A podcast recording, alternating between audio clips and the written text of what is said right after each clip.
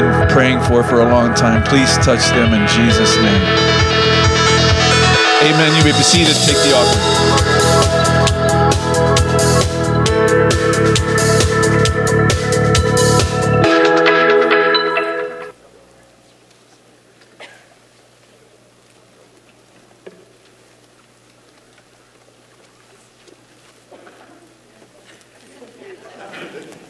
Hello, campuses. Stevens Point, Appleton.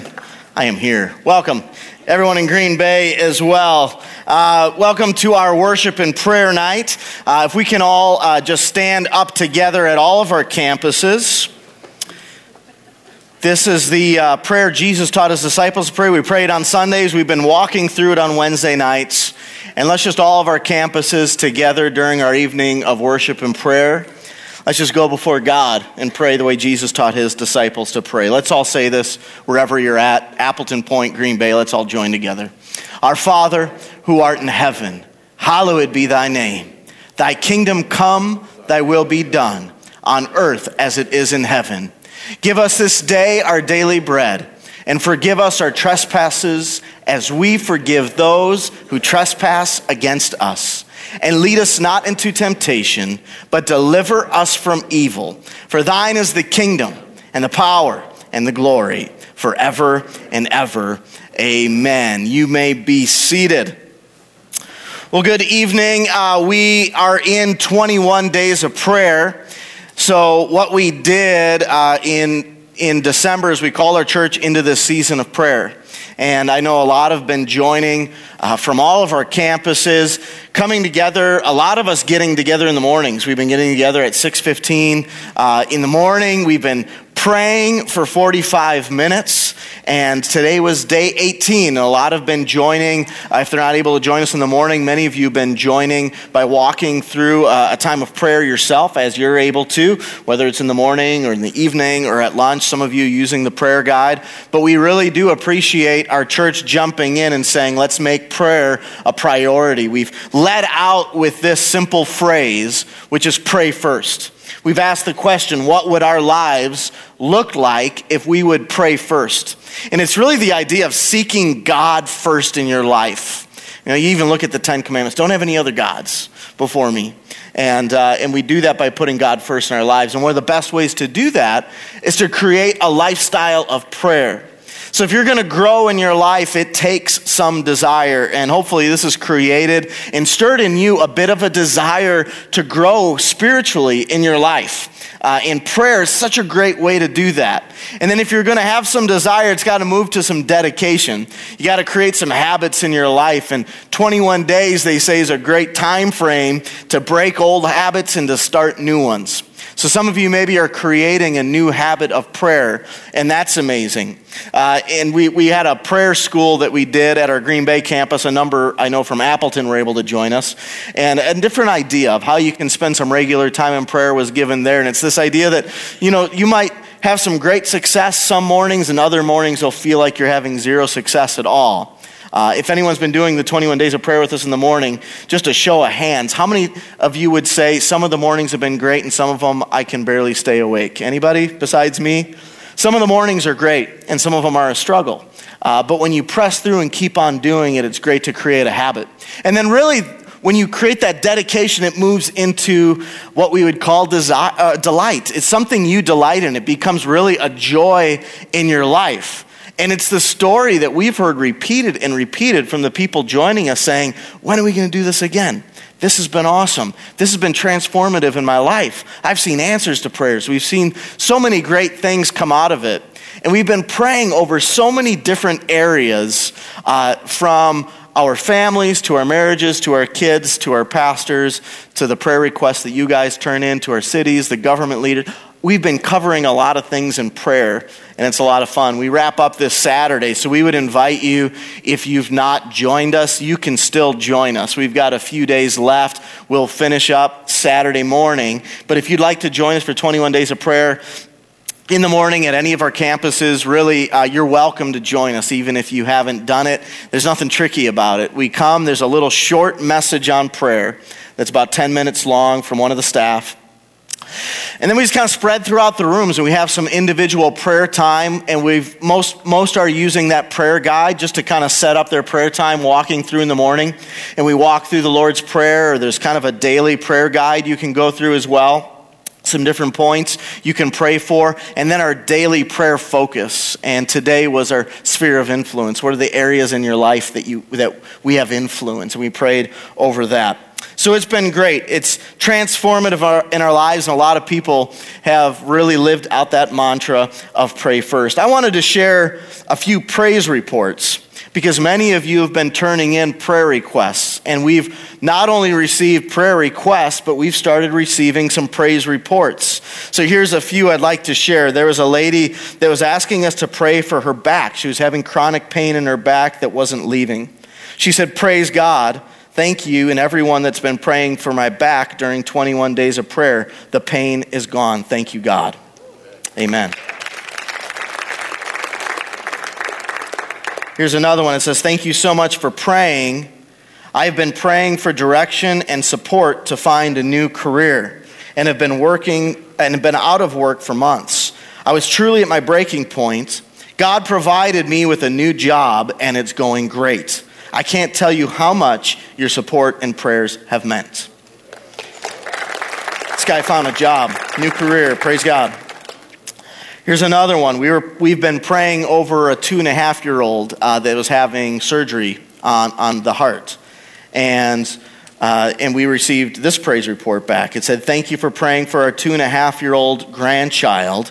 The heart surgery that was a fifty-fifty success rate was a success, and our grandchild will be able to come home even sooner than expected from the hospital. They're recovering great. Thank you for your prayers." We shared that prayer that morning when we were gathering together at one of our campuses here in Green Bay, shared that praise report.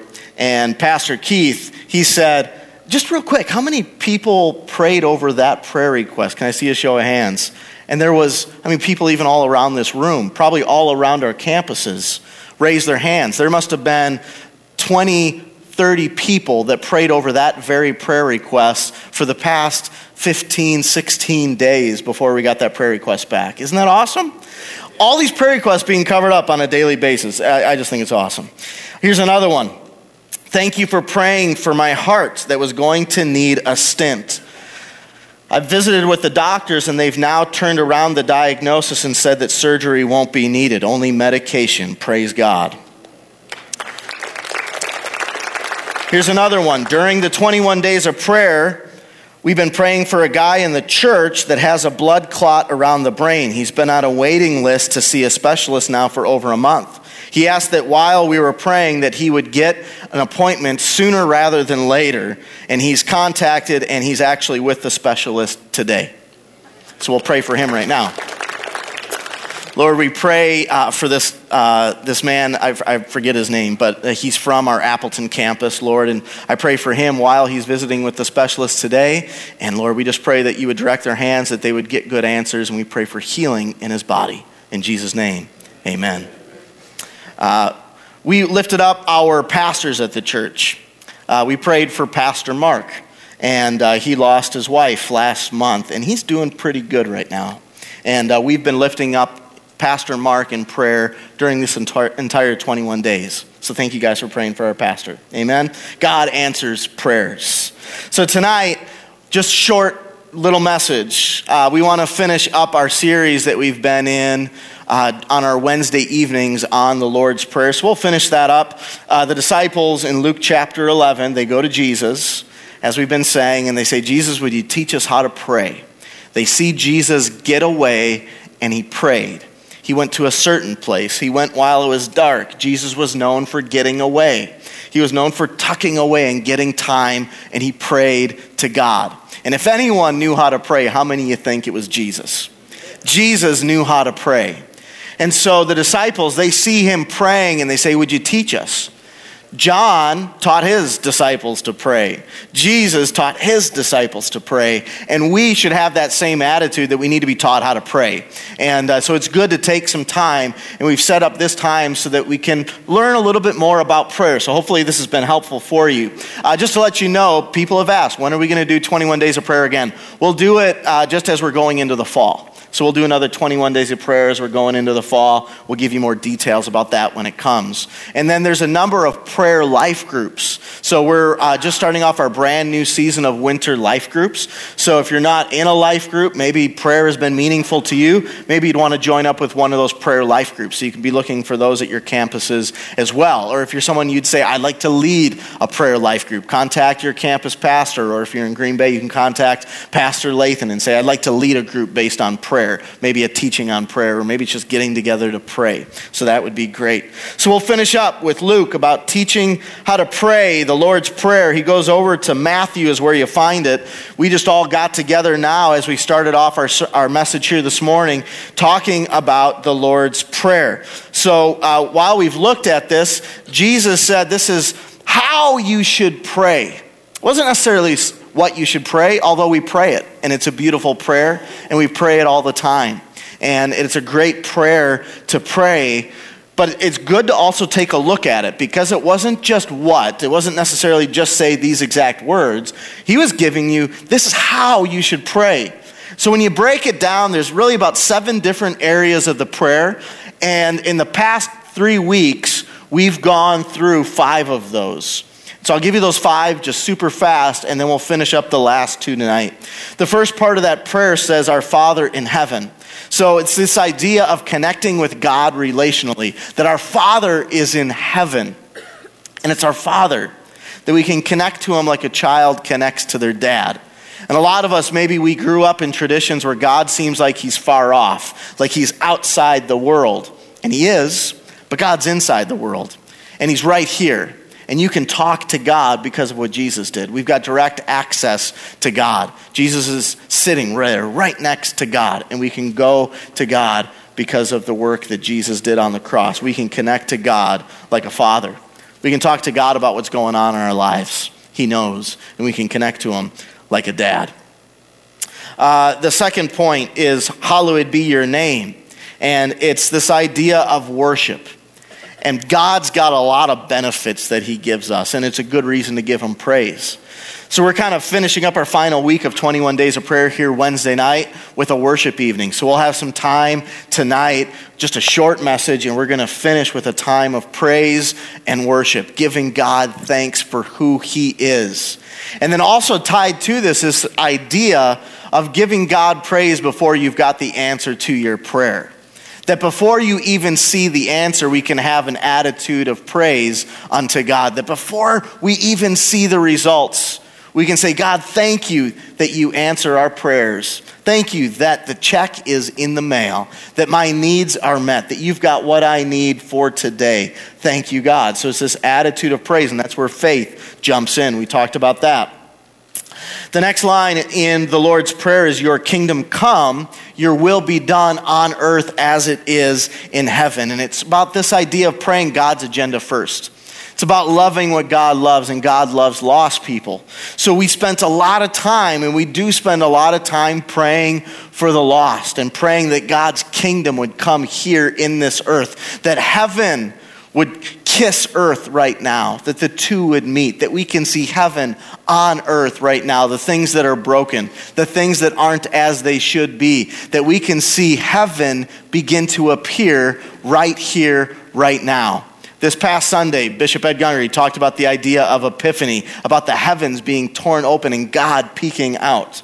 The idea of aha, that aha moment, that heaven can tear open and we can experience God in an incredible way. We prayed about that, and God says pray that that would happen, that his kingdom would come, that his will would be done right here, right now, as it is in heaven. So that was the next line.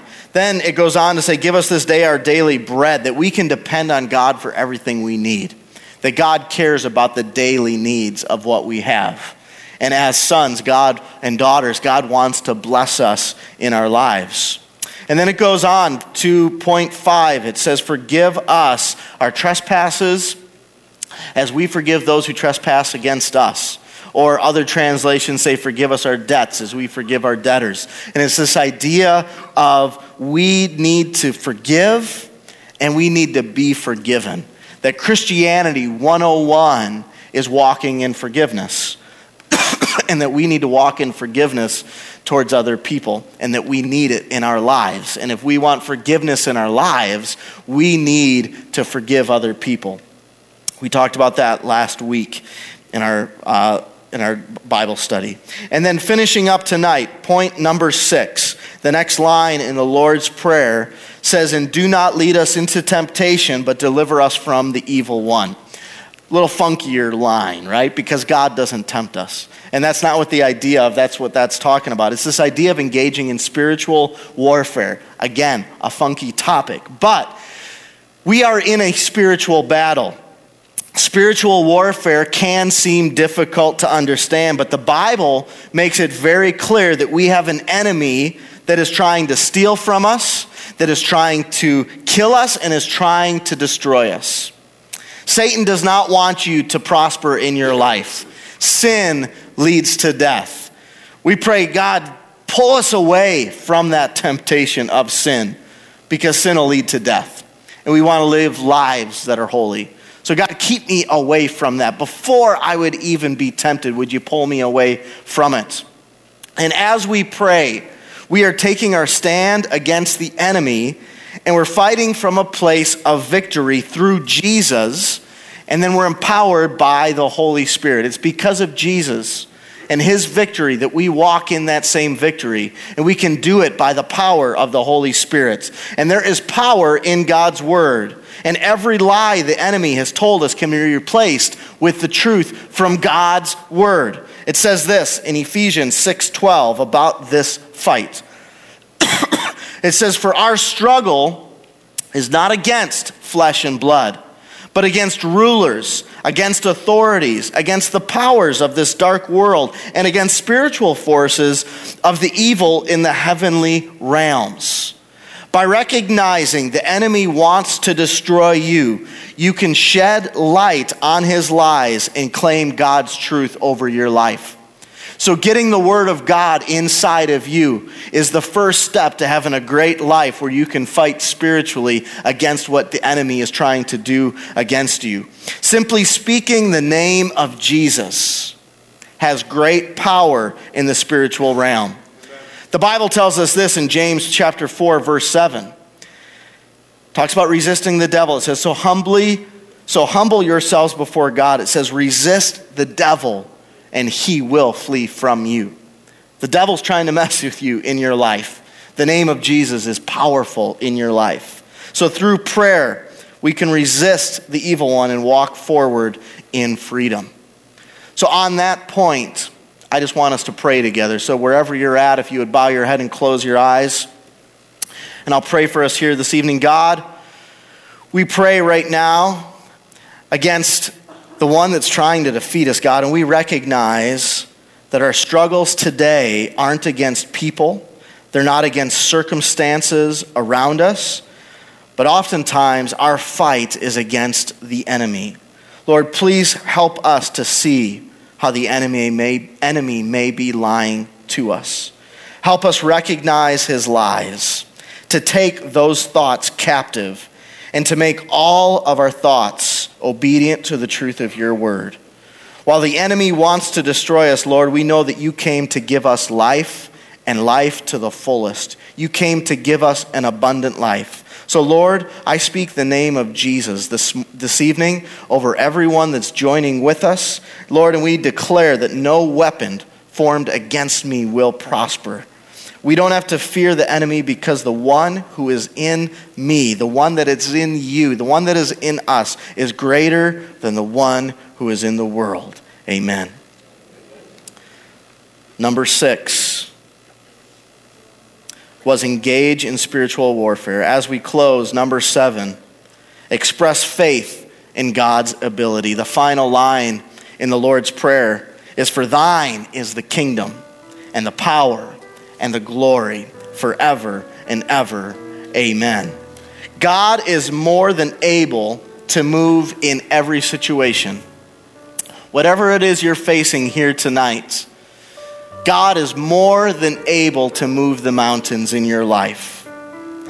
And ending our prayer time by declaring his authority and power, our minds, they focus on the truth and they focus on the hope that God, you've got what I need. Yours is the kingdom, yours is the power, yours is the glory, and you can do what you said you can do. In Jeremiah thirty-two seventeen, it says, "Sovereign Lord, you have made the heavens and the earth. Your great power and outstretched arm created those things." Isn't that awesome? Nothing is too hard for you. Nothing is too difficult from God. This morning during our prayer time, I read a verse out of Psalm one nineteen. I didn't give it to him here tonight, but it says this. It says, "This is my comfort in trouble, that your promise gives me life." This is your comfort in trouble, that the promise gives you life. That whatever trouble it is you're facing, that have comfort, because the promises that God gives, gives you life. And if you don't know what God's promises are, dig into the Bible. It's laced with promises from God. So dig in and learn and grow spiritually. Remind yourself of God's limitless power and then return to praising him and declaring faith in God. It says, "Yours is the kingdom." That means all authority belongs to God. Yours is the power. All mightiness flows from God. It's not by our strength, it's by his. And then it says, "Yours is the glory," which means, God, your victory will be complete. The good work that God started in you, he's gonna be faithful to complete it.